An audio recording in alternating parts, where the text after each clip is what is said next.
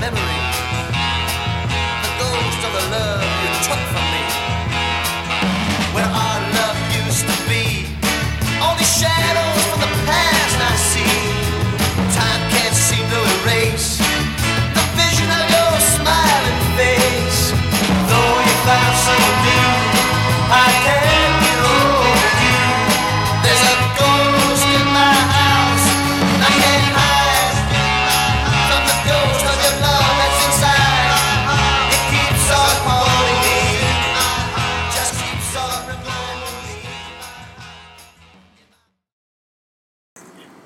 Hello, everyone, and welcome to another Scots Way podcast. And I'm joined today by journalist, broadcaster, and TV executive Stuart Cosgrove. Stuart, thank you for joining Thank us. Thank you indeed. It's a pleasure.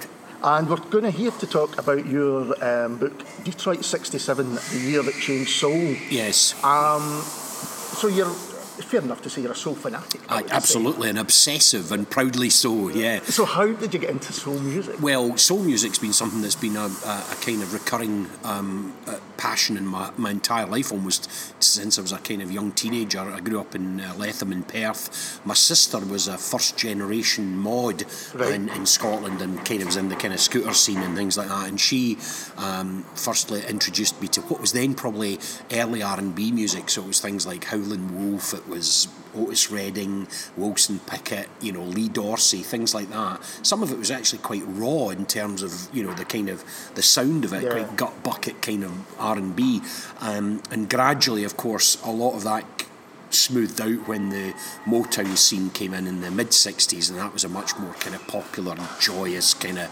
maybe even commercial form of African American music. Yeah. But I'd kind of grown up with all of that, and so she, that was the first spark of an interest.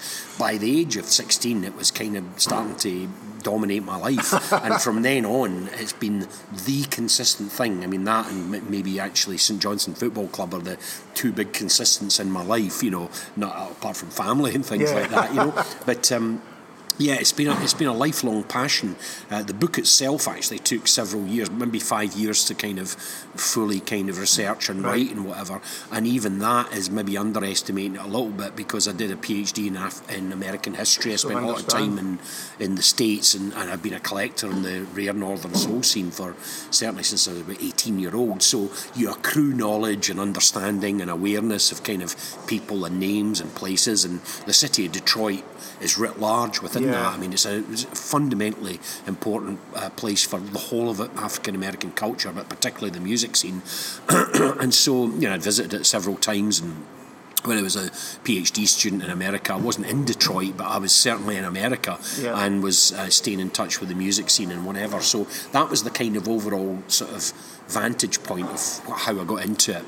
Uh, but I think maybe you can you can probably detect a wee bit of the kind of influence of my television thinking in the book because the book is actually um, the, the book is actually quite formatted in, in the way that t- TV often formats itself. Um, so basically, it's Detroit '67, the year that changed soul, and it follows the it follows the biography of the city of Detroit in the year 1967, and it has 12 chapters, January, February, March, all the way through to December of that year, and it chooses that year because many of the big, big strands of um, uh, society and, and social history of America are coming to fruition in Yeah, that it's a year. pivotal year. Pivotal year, yes. I mean, the rise of the war in Vietnam, the the summer uh, urban riots, um, the FBI's um, tailing of Martin Luther King.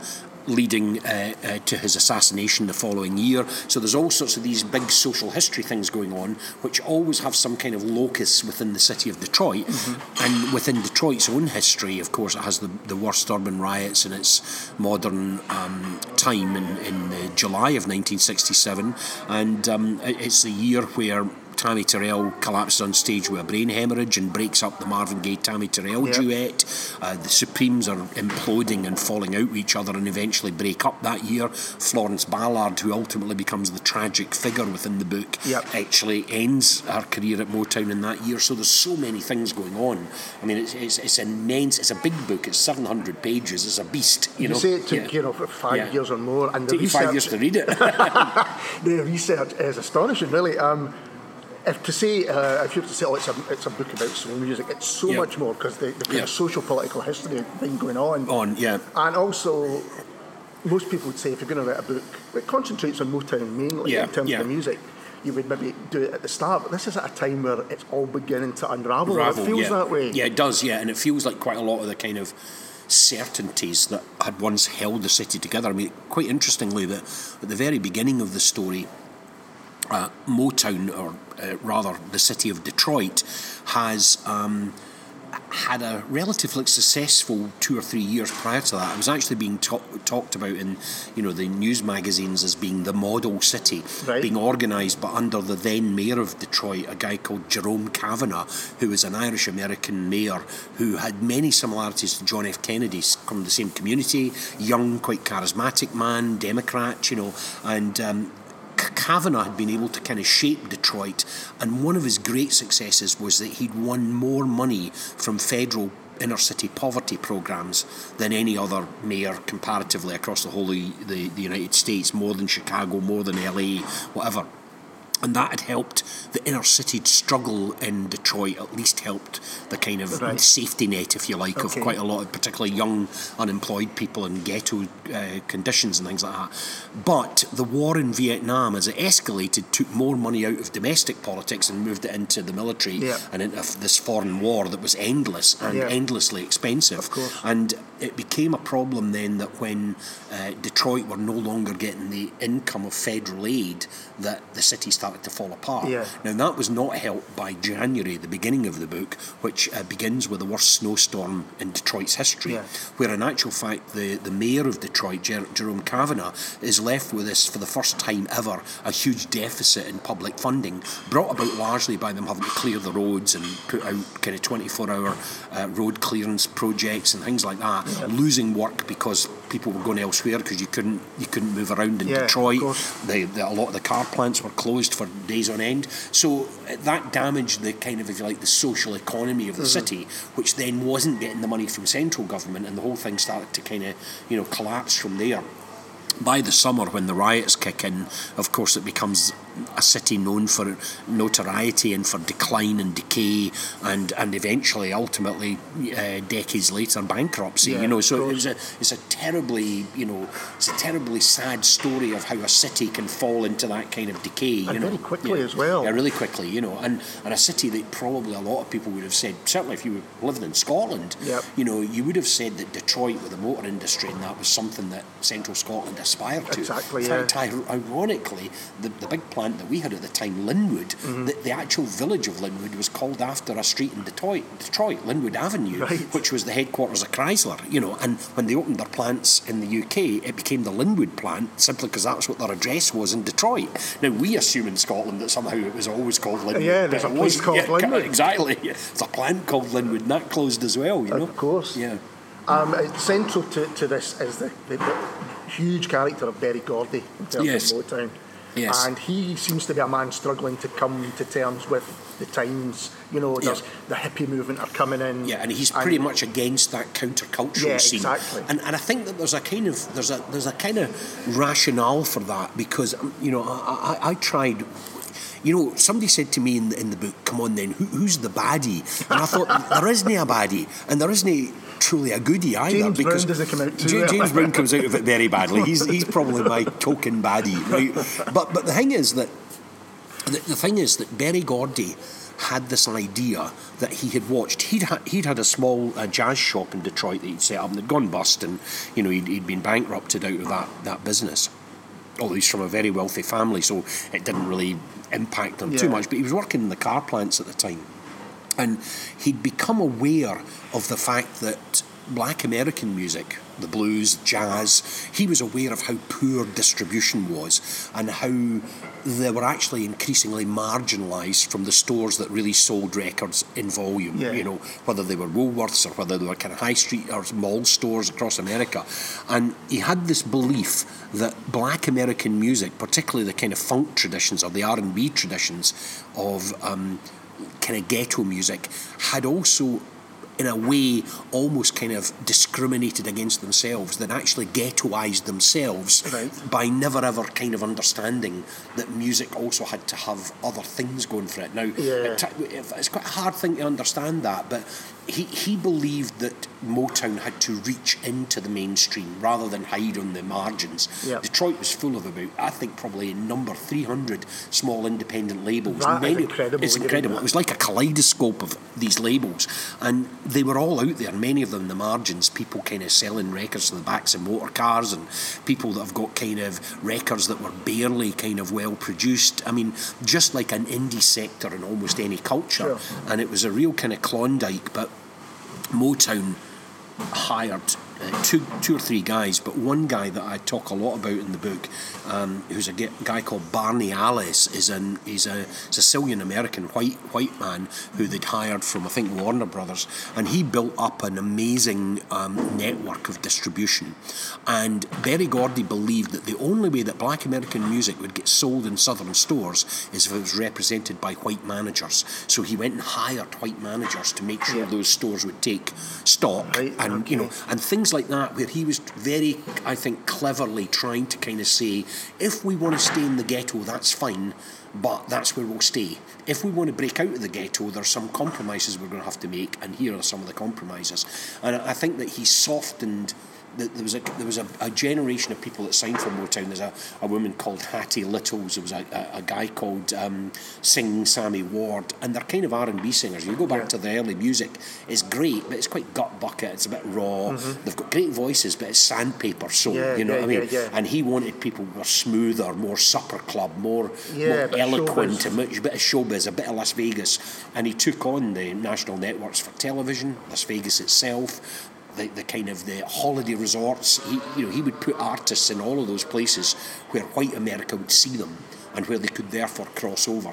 Now, some people would see that as a compromise. Other people would say it as the greatest strategic move he ever made. Yeah, you know, yeah. Um, so you, you know, you pay your money, you take your choice. you There's a great phrase in there about the way he presented the Supremes as pop girls, pop geishas. And when you see them Exactly, on yeah. stage, it was that. It was that sort of thing, and we are here to serve. I mean, it was actually quite, also I think quite quite interesting about some of the things that he did. He he, he was a great. Firstly, I think one of the things that he was fantastic at was that he understood Fordism, or kind of the Taylorist system of division of labour, Yeah. which was a big thing in, in Detroit. It was all over the city as being discussed in every pub, and this whole idea of you only do that job and you do it to perfection and you repeat it and repeat Right. it and repeat it and repeat it. And that's kind of what's in the Motown creative system. There was very little kind of Marvin Gaye sometimes could buck the system, but very few others. Most people, you were hired as a saxophonist, you did your shift and you went, and then you went to a bar and you moonlighted and you got a wee bit of money. They come back the next day and you were still a saxophonist and you were still expected to do a you know a thirty second sax solo in the middle of, and that's how they composed things. I mean, much like Berry Gordy himself had worked putting in the glove departments Yeah, on the fronts yeah. of cars, and that was his job, you know. And he realised that that was how music could be made. And so at Motown to this time, I mean, it's quite interesting that they made lots and lots of backing tracks, which were reused endless times on with, with a different artist. And almost every record this morning actually I was listening to a whole load of unissued Motown I've got that you know through the northern soul scene either on tape or on acetate disc. And you sit and you think ah, even this morning I thought I knew a lot about soul. And it was a really big one. It was something like what become of the broken hearted or something. I can't remember what it was now the song I was listening to. And I thought this is really good. Who's singing this? And it was Jimmy Ruffin. I, I didn't even know he'd done it. Yeah. well, he, well he'd never been issued so how would you know? But, but basically as soon as somebody's se- session was finished they'd come in there'd be another two hours and Jimmy Ruffin would have the same band as the previous ones he'd have a go at it and the best one got released you know or what they perceived was the best one got released you know That's the other thing, is the amount of music that was being made back then was incredible. unbelievable. I mean, you're talking about. I I mean, I also liked one of the researches I did was I had all the Motown release schedule of what was being released on what day, who was in the studio on what days, and you can counterweave stories then because there's one story I tell about the assassination of um, three young guys who are killed. It's in the August chapter, and they're killed by a rogue unit of the Detroit police on the last day of the urban riots. And these kids are murdered. I mean, much like some of the things that have been going on recently, where their families never get satisfaction. There isn't a there isn't a reasonable kind of court case or anything like that. Mistrials, all sorts of things. So.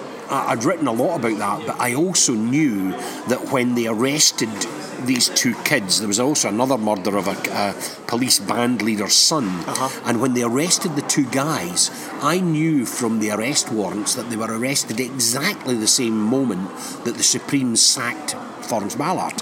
So you can juxtapose Yeah. two entirely disconnected stories and they happen simultaneously. And it gives, it enriches, I think, the story of the book because you're following a murder mystery Yeah. and suddenly you're back to the Supremes and she's been sacked and you're back to a murder mystery again and just ke- it gives context, I think, wider context to a story. you Oh, know? absolutely. That's Yeah. that's what runs through the book is this wider context, and you can understand. I think that Berry Gordy's not just coming to terms with all these changes and the changes in Detroit, Detroit, but yeah. also the changes in having a successful group of artists who Yeah. suddenly they're not going to just say, "Well, I get paid the same wage for the thing I I did yesterday." yesterday. I, I want, you know, and the biggest money faced actually was that by far and away in 1965, more money revenue was generated for the Motown Corporation by the Writers Holland, Dozier and Holland, Yeah. and not unreasonably, as would happen if they were working in a TV independent or a pu- publishing company. Suddenly they start to say, well, you know, we're making the revenue for the company. Why don't we share in the share issue? Now, Berry Gordy had been always the single share owner of the Motown Corporation, and with his sister had been the owner of the Jobete Publishing Group within the Motown Corporation, and it was against his family's kind of beliefs that you diluted the share of the ownership of Yeah. what they considered to be a family business. And so he was quite hostile to diluting shares. And it may well have been that he just simply called it slightly wrong, or maybe he didn't find the right way of compensating those men at that time. But they were asking for a chunk of what he believed was his business. He'd put up the risk capital, he'd been there when they weren't around, and they were actually all three of them failed singers that he'd, Yeah. he'd subsidised at some parts of their life. So there was all, all sorts of tensions going on. But the other thing I would say, and this is not in defence of, of Berry Gordy, he he had. I, I remember telling this story actually in relationship to Still Game. Now, there's something that completely and utterly are unconnected, Yeah. right? The history of, of Motown in Detroit and the history of Still Game in Scotland. One of the reasons I was mentioning it to is one of the executives at the company that, that developed Still Game at the comedy unit um, had been reading the book in its in its uh, pre-publication state, and she had been struck by an argument that Berry Gordy had put forward, which is that artists have to take responsibility for studio time. The studio time has a cost, Yeah, right? yeah. If you're going into the studio to record a record, that has a cost attached to it. When the record is released and starts to make an income or a profit, there's a cost attached to making the record, and that has to come off before the artist is in profit, Yeah, if you like. yeah. You know, it should be similar in publishing and whatever. And um, I remember her saying to me, "Oh God, I'm, I'm not sure I could ever get away with that argument with Ford and Greg." Meaning, uh, it's still game. Now she was joking, but she was actually making a really important point, which is, I think that. In advance of that, that company had funded three or four pilots that went nowhere Yeah. as risk pilots with that talent, with that staff, some of which was paid, for by BBC Scotland, but some of which was deficit funded by the company. Uh-huh. You know, and it gets to a stage where if you're really running a creative business, you have to look at the ways in which you can make that work commercially. Yeah. Because if it's always just about the artist getting what they want, Yeah. then your business is fucked. Yeah, you know absolutely, what I mean? You know, yeah, absolutely. yeah. And you can't have like Stone Roses taking five years to make a follow-up album. Because Correct, yeah, because and it doesn't never matter because the studio is just going to be like a meter and it don't keep ticking. The company will pay for that, you know. Well, I, I don't think that's a fair creative balance, you know. And Berry Gordy certainly believed that. No, he did. I mean, Yeah. he thought, uh, I, you wouldn't be here at all if it wasn't for me But, kind of yeah, funding you. And, yeah, uh, but I want you to be well paid. The, where he maybe made the mistake was it became very, very volatile. Now, I can bring this back directly to Scotland. Um, Scotland's been referred to once or twice in the book, not a lot, but there's one bit in the book where James Jamerson of the um, Funk Brothers um, had been quite influential on the Holland brothers, Brian and Eddie Holland of Holland Dozier and Holland. Everybody in Detroit's interested in the trade union movement because the, the unions, particularly the negotiation around the car contracts, was an annual ritual. And Walter Reuther, the head of the uh, car union, the United Automobile Workers, was was a big presence within the city. He was probably as big, if not bigger, than the mayor and all of that. Now, the number two to Walter Reuther was a guy from Paisley called Doug Fraser, right? Right. And he was he was the number one negotiator for the UAW. So he was by some distance the, if you like, the grassroots person that the trade unionists or the wildcat strikers communicated with. You know, if something, if, if some, if a shop steward downed tools because of a dispute at that plant, Doug Fraser would be in working out where the union's Right. position was and la. And he was quite a big, big figure. Now, I found out, and it was actually soon after, just as I was going to publication with the book, that um, that James Jamerson of the Funk Brothers, who's by some distance probably the senior musician of the Motown stable, Right. had this had created this illusion or delusion that he was Scottish. Right? Right. now, in fact, he was from North Carolina, right, and black. And was and was not Scottish, right? But he perfected this growly Scottish accent, and he would shout at people over the studio, "Get that done now!" Right? And and and I I I'd actually asked a woman who I'm in touch with, who's a backing singer for the Andantes, the Motown book, and she was online, and I said, James had this thing that he said he was a Highlander or a Scot or whatever. He said, yeah, he used to shout in this gruff accent, but I don't know where it came from because at times he said he was Irish and then he was Scottish and no one really quite believed him. But when but when he was a heavy drinker and he liked raw whiskey and he claimed that it was his you know cultural right to drink it on duty and all that. Yeah. So he's this bizarre character, but it was only a bit later I'd been in touch with Lamont Dozier, who had been part of the dispute with Gordy and, and he'd gone on strike with the Holland brothers. And he said to me, Do you know what I think it was? Was that he kept listening to the Scottish man that was the the car worker on local radio, and he thought that if you were in dispute with your manager, you spoke like that. That was what he conceived a union leader to be, Yeah. and he had he, he, he imitated Doug Fraser's accent basically. Now it's kind of weird that because here's a man from Paisley who's migrated to Detroit, got a job through the union, worked his way up to the top of the hierarchy, but still got a really good West of Scotland accent. And a Motown musician is thinking that's how you argue with your boss in an accent like that. Now he was actually the union negotiator for Motown, uh, James Aye. Jamerson. In fact, the first ever strike they had was in Renfield Streets, 1965, when they'd come to the end of that, what was actually a pretty disastrous tour, and they were wanting more cash in hand, and Berry Gordy had to get money wired into a bank. I think it was a British Linen Bank or something in Renfield Street Right, to wow. pay them the money to go on stage that night in Glasgow, you know. And so him and another guy called Earl Van Dyke, who was a keyboardist, were the only two people that the studio musicians believed had ever won a fight with Gordy. So they became these characters that always were at the front of disputes and all the rest of it. And you started to see Motown almost as a kind of a, a, a union plant, you know, Yeah. where and Berry got later on in life. Uh, I've got the circulation for there was a, a, a, a voice paper, a black uh, voice paper that came from the the um, campus of Wayne State University, and that was a much more radical black power publication rather than a union-led one, although it was quite Marxist, quite a Maoist um, uh, paper as well. And I, I got, you know, you look down the, this is at Wayne State University, down the circulation list, and there's Marvin Gaye on the list of people that got the magazine, you know. So he was having to deal with all of these currents of thought that were around as well. And he was, a- he was a businessman. Yeah. He, he was still trying to, I mean, he was still winning awards for Black Businessman of the Year and African American Entrepreneur of the Year, dealing with all these crazy heads that were, some of them whom were off their skull and some of whom thought they were Scottish and weren't, you know. Couldn't have been easy. Yeah, I mean Marvin Gaye himself's an interesting character because I often wondered how did he go from being the kind of archetypal soul singer, Ain't No Mountain High Enough, to then yeah. what's going on a few Yeah, years yeah, later, sure, a really political Yeah, album. And this kind of explains it. The Does, book explains it.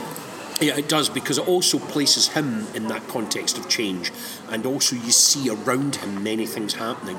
I mean, not least with his own personal life, but an awful lot of things that you see happening. And uh, the big, big, probably the big influence there was that um, his brother. Um, uh, Frankie Gaye was in active service in Vietnam and, and, actually was in a unit that was trapped out in uh, a, a, kind of jungle area in the kind of uh, you know the one of the delta areas of the of Vietnam and he was almost literally having to hide for days on end submerged in, in jungle uh, in a delta jungle you know yeah. underwater um, or at least mostly underwater and he'd, he'd written a series of letters back to Marvin in, at Motown who of course was now internationally famous and so having Marvin Gaye as your brother you know they were in touch with each other all the time and I, I, had a wee bit of a kind of strange but wonderful experience one night when I was a student in Washington DC there was a Marvin Gaye memorial night. He was by now dead. Yep. I was a student in DC and I saw this Marvin Gaye memorial night uh, Washington homecoming of the great Marvin Gaye you know 10th anniversary of death or whatever it was. And it says uh, original songs sung, sung by his brother Frankie Gaye, who's a very good singer actually. So I thought, I'm going to go along to that, you know. But it was quite aimed at a kind of black nightclub sort of older African American audience, right. you know. So I was going to be for the first time in my life a bit young and very white um, or red raw, and so I went into this bar in Washington D.C. a supper club bar, and you could either sit at a table and they bring you waiter service, or go to the bar, in which case it was cheaper. So I thought I'll take a seat at the bar and see where it goes everybody in the whole bar were probably in their 40s and were black and they were out in the big finery and everything, Aye. you know, zoot suit stuff and everything. It was great, you know. And I, I, looked over at the other side of the bar. I mean, literally at the end of the bar, here was this white woman with longish auburn hair. And I thought, oh, don't be crass, don't go, hello, are you white? Can I, can I sit next to you? I mean, it was just embarrassing. So anyway, I, I just uh, said, go, can I have a beer, please? And the guy said, you want a Miller Lite? You want a Budweiser? You know, got you right through the menu. And like, oh, stop, stop, stop, the cheapest one, please. You know, was that? So anyway, I said, oh, I'll take, uh, I'll take uh, a Budweiser there, a bottle of Budweiser, and I was pointing away. And here this voice comes over the bar. Are you Scottish? And I said, yes. And she said, Come over here, come over here. And it was a woman from Aberdeen, right? right? And she was at the bar and she said, I want you to come backstage now and meet my husband, Frankie Gaye. And I was taken, and Frankie Gaye had married a girl from Scotland who he'd met in the States, who was from Aberdeen. And um, she took me backstage. Now, they were staying in an apartment uh, in Washington D.C. for the run of this thing, a hired apartment, uh-huh. and they took me back to the apartment with some other band members and other people, and I sat down and I spoke to Frankie at length. And he had with him, which I think was probably his party piece, was this kind of plastic folder of letters from Marvin Gaye and Frankie Gaye to Marvin Gaye right. that he'd got when Marvin passed away. He'd got all the letters back, but he also had his copies of the letters Marvin had sent him when he was in Vietnam and he said, I've not marked them, but I want to point you out in pencil some of these things. And he started to point out to me lines and words from what's going on. Wow. Where he had taken almost like Bowie used to do, yeah. a collage of stuff from his brother's letters, you know. And it was Frankie's belief that the beginning of the song, Brother, Brother, Brother, let me tell you what's going on across this land, was not the generic brother of kind of the street Hmm. language for African American guys. It was a brother, his brother. his brother. Yeah, and it was almost like his testimony. And all the references to Vietnam and the trigger happy police thing and things like that. The trigger happy police comment comes from the killing of the young men in the August of 1967, where one of the prominent African American politi- politicians of the time talked about the Detroit police being trigger happy, yeah. and then that comes up, and so you can see almost like he's surfing the newspapers and the correspondence of that era and making this fantastic. I mean, I think the greatest concept album yeah. in the history of recorded music. I mean, it's just immense, yeah. you know, because it's it sits somewhere between social comment and trying to redefine Christianity in a world where you can't quite believe in God the way that what you maybe once did as a kid, and I mean, and but he's also kind of getting into quite kind of spiritual stuff like Save the Children and you know all of that. It's it's an immensely deep and complex album. You know, it's beautifully sung and everything. It's incredible. Yeah shouldn't yeah. work the amount yeah. of layers, layers that that it. It shouldn't. No, it should fall over, shouldn't it? You know, but it's great. You know. Um, he seems to be particularly affected by the demise of Tammy Terrell. You touched yeah. on it earlier on, and that's. I mean, there's a lot of tragedy in the book, but, the book, that but, is particularly tragic. Hugely tragic because I think that he he was going through a very difficult time with his. Um, he's gone through a very difficult time with his wife, who's Berry's mm. sister, and who's slightly older than her. her. She was desperately keen to have children Yeah. and eventually they, they they had a child that most people now say was the the was actually their niece's child that Marvin Gaye had given that, she'd given birth to a child surrogate on their behalf. Now how that was achieved, whether it was done medically or whether it was done through consensual sex or whatever, I don't know, and I maybe never will know. Yeah. But that's the now the settled kind of truth that Right. she was really keen to have this child, and eventually they did. But it was never. By this time, it was a marriage that where love had been lost, and his next concept album, "Here, My Dear," is actually the divorce album. So, I mean, it, it, there was a lot of bitterness between them, and they were living in Berry Gordy's house in um, in. Um, in a place called Monica Drive, and and I, I sort of feel sometimes, you know, when I was researching the book and I was in Detroit, I went to the corner of it's called um, uh, it's called Outer Drive in Monica. It's an intersection in a suburban area of Detroit, um, near a place called Palmer Park, and I always remember that I would get uh, a taxi driver would drop me off and I'd walk along the blocks and I'd walk maybe 10 streets, t- you know, 10, 10 kind of doors along and then come back again and kind of look over the wall and look in the, you know, trying to get a kind of thing of where they live. Now, they'd long since moved out. Yeah, yeah. But I remember one woman come to the door saying, Are you looking for something? You're thinking, No, I'm just a nosy bastard, Mrs. I'm, uh, you know. But I said, Mrs. Look, I'm a student, I'm doing some work in this area and la la la.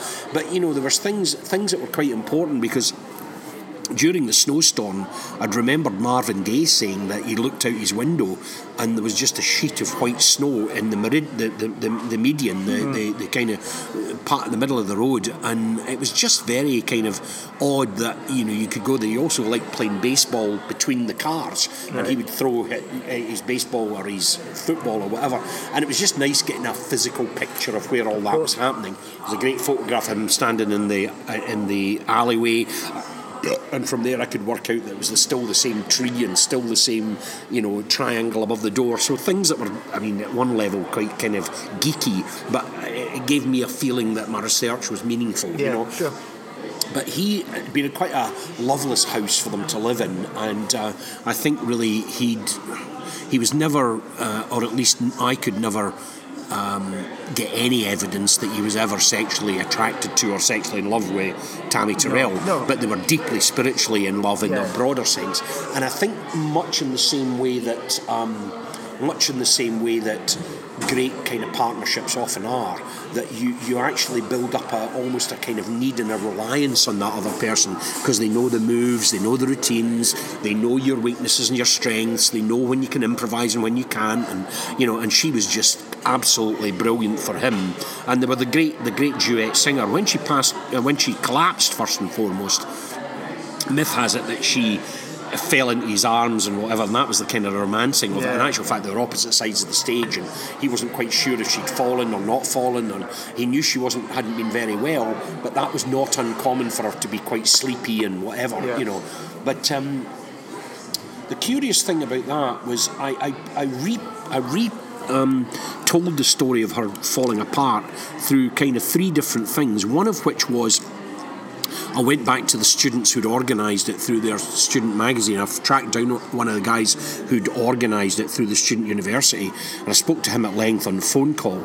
And then, curiously enough, uh, my partner, who's a Sri Lankan Tamil, um, has a friend who was uh, who is one of Sri Lanka's biggest kind of neurological surgeons and who is a world expert on the neurological disorder that Tammy Terrell had. So I was all the time corresponding with this woman saying, Give me some symptoms. If somebody was at this stage in the ev- what what exact what would their behaviour like? So she was giving me all these kind of things about kind of you know uh, dizziness, about you know uh, being sort of unsettled and putting on weight, and so I was able to kind of almost sort of guess what Tammy Terrell was going through. Her sister then brought out a rather good, but a, a bit kind of sort of quite a thin book, but it's a book about her sister. It's a kind of it's a love letter to her sister. But she was pretty decent with me, and I, you know I spoke to her on the phone, and she said, "Look, you know." Easiest thing in the world would for me to say, oh, they, they loved each other and they were upstairs shagging every night, and they were, but it just wasn't like that, and there's just no point. In, you know, she's, I, you know, if if I thought there was any value in telling that story, I'd written a book. I would have said it. Do you know Yeah. what I mean? You know, but actually, it wasn't true, and the true story was better. It's than much that. Yeah, better, much absolutely. Yeah, yeah, because yeah, yeah. he almost becomes a recluse after it, doesn't it? I mean, he, he, as you say, there's other things going on Mm-hmm. Yeah, in his he, life. but he drops into a depression Yeah. and, and actually becomes deeply reclusive. And then maybe it's the case that What's Going On album couldn't have been written by the previous Marvin Gaye. Yeah. I mean, there's a psychological thing there about he was quite a crooner. He was out there. he was Oh, doing yeah. Las Vegas. He was a cool guy. He- you know, money was no object. Women was not an object. And I think there was a side of him started to interiorize in in the way that sometimes poets do. You know, Yeah. that it becomes about what's inside them as much as what they can witness out there. You know. So he was dealing with this social album that is also deeply interiorized and personal, you know. I mean, it's just brilliant, you know. If anybody that's not heard that, they Oh, should just go and buy it, you know. Definitely, it should yeah. be It's first thing you it should be after listening to this. obligatory, obligatory, yeah. and then, of course, other things that are out there as well, like uh, Lanark by Alasdair Gray. There's a whole range of big concepts out there you can Of buy. course. They're not all in Detroit. Re- re- reading Lanark and listening to what's going on. That's I the like that. That's a it, yeah. perfect afternoon. Yeah. Um, something else that puts the book into perspective is the, the cameos by other people. Muhammad Yes. Ali. There's a great chapter heading called Muhammad Ali versus the Supremes. Which Yes, is yeah, yeah, yeah. And you've also got uh, Rosa Parks at some Rosa point. Parks, she pops up, yeah. She pops up in, in, I think, quite, I mean, strangely enough, without kind of going into the exclusive detail of this, I'm working with a, a company who are representing uh, HBO, the TV company, on the August of the book, which is where Rosa Parks appears, Right, right? wow. And what, what it is really is that um, the riots have happened, in the last hours of the riots, uh, three young African American men are killed by a rogue unit of the Detroit police, who, if you follow their story in the previous 38 hours, have been responsible for the deaths of maybe two other men, but have also been the victims of one of their Yeah. team dying in, in the riots as well. So it's a very complex set of circumstances. But the, the main leader of it, a guy called David Senak, who's a police officer, um, is clearly now tipped into being, you know, quite an ugly kind of racist character.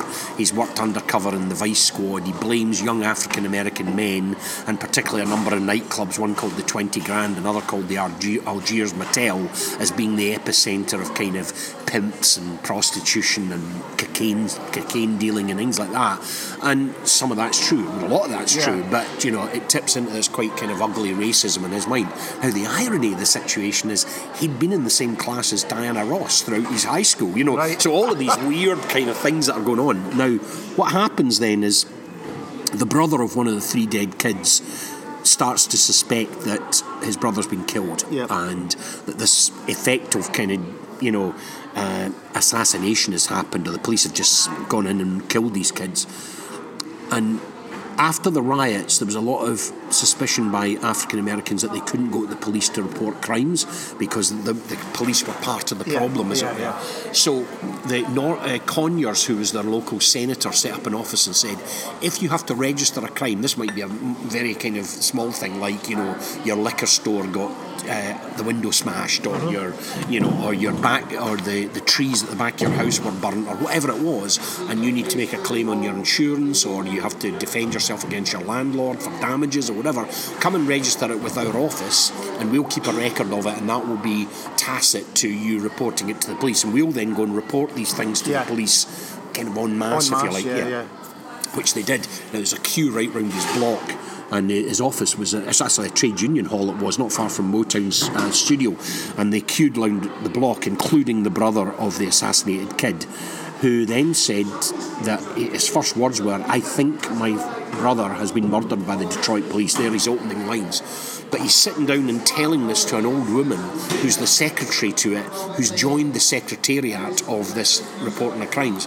Now, she is by this time Rosa Parks, the famous Rosa Yeah, Parks, and she's working as a volunteer for the National Association for the Advancement of Coloured People in Detroit, where she's migrated to, having been part of the civil rights movement in the southern states Yeah. uh, earlier in her life. And so she's sitting there recording this, this crime.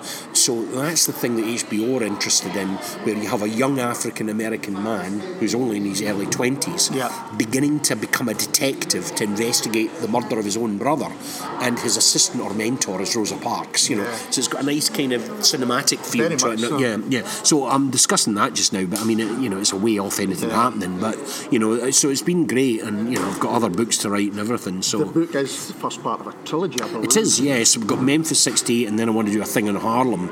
But I've been kind of usurped by a publisher as well who's asked me to do the social history of the Northern Soul scene in Britain. Okay. That's the social history of the UK, the North South divide. The, the, there's a whole lot of things connected to the miners' strike, to uh, the Ripper inquiry. I mean, there's a whole set of things. Oh, So it tells a social history of Britain from about 1967 through to maybe about the late 80s and against a backdrop of all sorts of political change and you know things going on and it's the story of how Northern Soul evolved and how it came about and what its kind of meanings were and whatever so I've been is doing a lot your- of is that your that's that's that's coming out next and then I'll jump to Memphis yeah Yeah. Well, Stuart, that's the perfect place to leave it. Leave Thanks it, so much for doing So, that. a- Absolute pleasure. You know, really nice to speak to you. Cheers. So good luck and everything. You know. Thanks very we'll Stay much. in touch. All right. I'm just going to have to jump now because we're on air in a minute. Okay. I see the there. So. Thanks again. Cheers. See you. All the best. Cheers now, Stuart. And we'll be back next time with someone completely different. Cheers.